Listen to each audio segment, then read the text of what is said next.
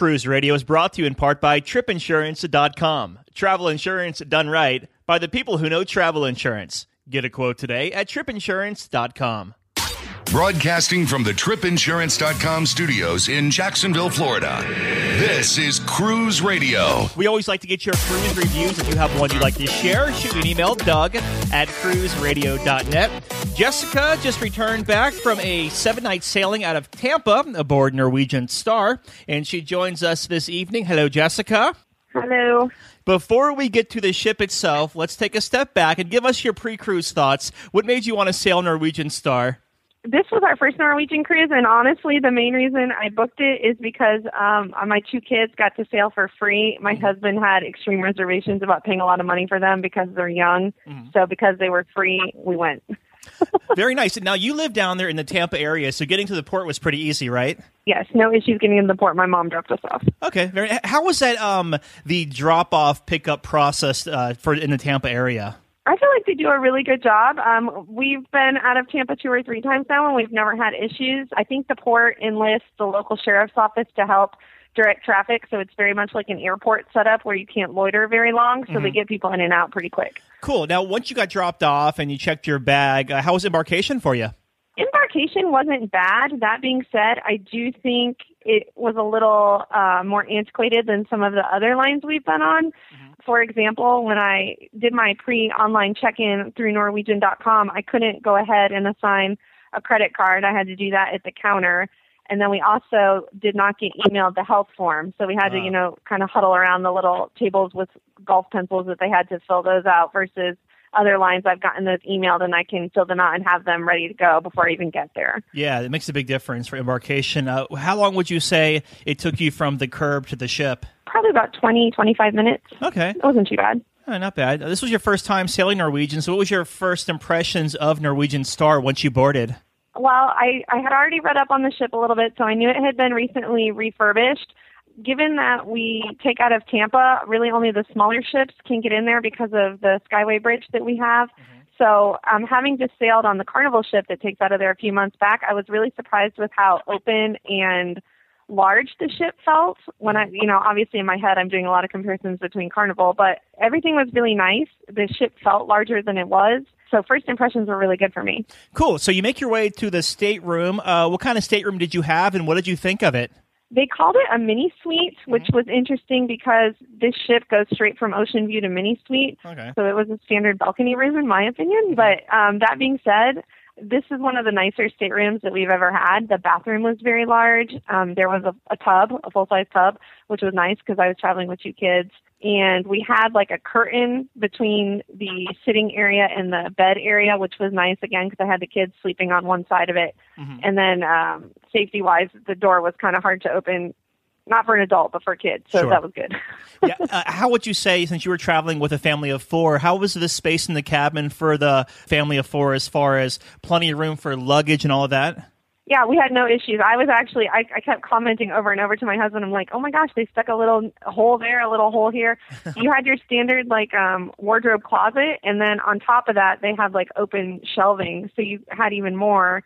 And then we had um over on the other side, there was like a mini fridge, table, bar, safe area. The safe wasn't in the closet like it is on most ships, so they kind of had stuff spread all over. And it sounds really funny to say this, but when you walk in your stateroom, it has like a hallway set up with the bathroom to your, you know, right or left, depending on which stateroom you're in, and then all the space in the back. They have this little table right next to the door. I, I called it like the little foyer to our stateroom because you could put like any um, room service plates or anything you were going to need the room steward to pick up or take away or garbage or anything. You could leave it all in one place, which was kind of nice. That's what makes it the mini suite, I guess, right?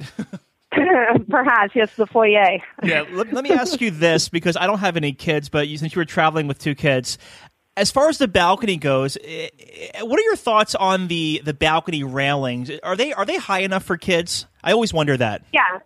Yeah, they're totally high enough. And on the Star, it was nice, and I think most cruise ships is this way, but the um the railing is made of glass, so the kids can still see out without having to, you know, climb up. My son, he's four, he would push a chair over so he could stand up, but that really wasn't a safety issue too. Some one of us was always outside with him if he was doing that. And even then he could barely like lean over. So I, I think the railing is plenty high. That being said, with the balconies, and I don't know if this is all cruise ships, but I know they design them so that you can connect them if you're renting multiple staterooms. Mm-hmm. And if we had left our little one out there, there was a hole he could have ducked through onto other people's balconies.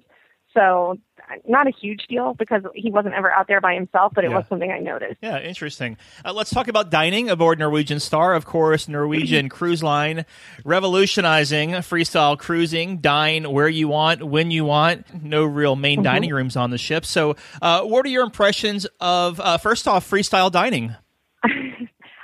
Actually a huge fan simply because I don't like to wait when I want to eat on a cruise. Mm-hmm. So even though it was freestyle dining, whenever we were going to be in one of the main dining areas, we still made a reservation so we could just walk in and sit down. I think one, maybe two nights we didn't do that because we weren't 100% sure what time we were going to be there. And one night we had to wait and one night we didn't. And neither was, you know, the wait wasn't that bad. Mm-hmm. So, I mean, I, I get it. People are on vacation, they want to go with the flow, but I kind of like the idea of an organized dining time. But I also like it because of the aspect of when you're not traveling with small kids like we are, you you know, you get seated with certain people, you build relationships over the course of the cruise. I, I like that aspect of cruising. Yeah. And this kind of takes that away. Yeah, call me old fashioned. I like, I like the more traditional setting too, where you have the same servers every night as well. Yes, Yeah. exactly. Um, what what dining venues did you eat at on board? I want to say five out of seven nights we ate in Aqua, which is one of their main dining rooms. Mm-hmm. And it was interesting because they had two dining rooms that I noticed, and I want to say Aqua was kind of like the smaller one. It almost seemed like they had the super traditional cruise restaurant, like the two story where they're going to sing. I, it, maybe they did sing and dance. I don't know. They did not in ours. And I want to say when you had formal night, it would have been the other one. It's called Versailles. And then I think Aqua was just like you can get the dining room food without having the dining room full on cruise experience, is what it felt like to me. And, and how was the food in there? uh, we were not huge fans. We No? did not have a very good dining experience in general on the cruise. We had some issues with things either being overseasoned or underseasoned, or just the pairings were weird. For example, my husband got steak or prime rib on more than one night, and the side was fries, which just seemed odd. I'm like, why do you keep getting fries with your steak? So um, we did notice that someone at the table next to us got mashed potatoes and broccoli, but I, I guess they had specifically requested it versus that being, you know, just what you get. No issues with temperature cooking or anything, but we had some seasoning problems. What were your thoughts of the buffet area? I thought the buffet was fine. It was a little bit difficult to navigate. And um, I had we had a few issues with um, the kids pool area is on the back and the main pool area is in front of the dining and you're not allowed to cut through without shoes and stuff and you know they'll chase you out of there. So that was a little bit of a pain in terms of going back and forth on the ship. The food itself it was fine. I didn't have a whole lot of issues with it. That being said, it was very repetitive what was in the dining area. I don't know if they do that just for consistent, like breakfast every morning was basically the same thing, same kind of with lunch. Nightly for dinner, they would feature a, a different thing every night, and then I guess just have some of the same staple options like pasta and pizza. So a little bit of issues with variety, and then the desserts were just not very good Same old stuff. Yeah, I got in you. the buffet. All right. Well, uh, switching gears here. Hope uh, hopefully the entertainment was a little better than the food for you. We went to one magic show and the magic show was more tuned towards adults so there weren't like big flamboyant tricks and stuff so we didn't even get to stay for all of that because my four year old was bored. Did you? Uh, did your kids do the kids program at all? yes we are huge fans of that. Uh, the kids program is awesome on norwegian. They're the only cruise line i've discovered i think that if your kid is not 100% potty trained they can still go. So that was a huge perk for me Cool. What did you like most about it besides the, the potty train thing? Uh, was it like were your kids? Did, did both your kids go or just one? Just one. Um, Norwegian does not do anything for kids under three years of age, I want to say. They have a playroom for kids under that age. So I took my baby there, you know, every day for a few minutes so he could crawl around and play with the toys. But they don't even offer like onboard private babysitting or anything. So if your kid is under three, they're going to be with you the entire cruise. Yeah, that definitely that Um, varies ship to ship, but uh, yeah, you're right Yes, about that. it does. Everybody has a different program. That being said, I thought the the kids club did a great job. They had a different theme every day, like a different party. So one night my son came back to the room, his face was all face painted up like a pirate. Another night was like superhero night. and they were open till 10:30 every night for free, which was pretty cool. We didn't we never left them that long, but I thought that was neat. And then if you wanted more babysitting after that, you could leave them until like 1:30 in the morning, I think, for a few bucks an hour. Cool. Nice. One thing that really defines a cruise ship is how it behaves during sea days, both inside and outside of the ship, as far as passenger flow and all of that. Uh, how was your sea days? We had a really good time on our sea days. We did a lot of stuff by the pool. Mm-hmm. Um, I think the Star did an excellent job with deck chairs. I was really impressed with how they laid them out. They had almost like this tiered stadium style, so several mini decks, I guess you could say, like five of them of deck chairs versus them being all in a circle around the pool so that you could actually walk around the pool no problem and then the deck chairs were off in their own area. So that was really nice. The only thing I noticed that I thought was kind of weird is they had two water slides in the main pool, but they would only ever open one at a time. So there was always a line. I thought that was a little odd because they didn't like meet down at the bottom where they would crash or anything like that. Mm-hmm. Yeah, no, sea days were great. We we never had issues like getting around or getting drinks or anything like that even though you know there's a lot of people, didn't necessarily feel like there was a lot of people. Cool. Yeah, I was going to ask you. So there was no like areas of mass congestion where like any huge bottlenecks happened. Not really that I observed. I mean, in the morning for breakfast in the buffet area, you would sometimes have a little bit of an issue finding a table or something, but I would say that was about the extent of it. Cool. Very nice. Well, let's uh, talk about the ports you hit. What ports did you do on this seven night sailing? So we went to four different ports. We did um, Belize City, we did Roatan, Honduras, Costa Maya, Mexico, and Cozumel, Mexico. Mm-hmm. But um, we only got off the ship in Honduras and Cozumel. Yeah, I wouldn't go off the ship in Belize City if you paid me. Not saying I just don't. I don't really. I don't care for the port. Nothing against it, but there's like a two mile tender you have to take off the ship, and it's a lot of sitting around yes, and waiting for me. Long. Yeah, it, it really is. Nice. What any excursions or activities in the port stick out to you? I, I mean, I don't know in comparison to other ships. I personally thought when I was looking at the shore excursion offerings through the ship that they were very pricey. It seems like the minimum cost for anything, even just like going to the beach, was sixty bucks. Wow. Um, when we were in Honduras, we just grabbed a cab and went over to uh, West End. I want to say it was. That's a great and beach. We, there was some, there was some resort out there where you pay ten bucks and you can use their showers and bathrooms and chairs and stuff.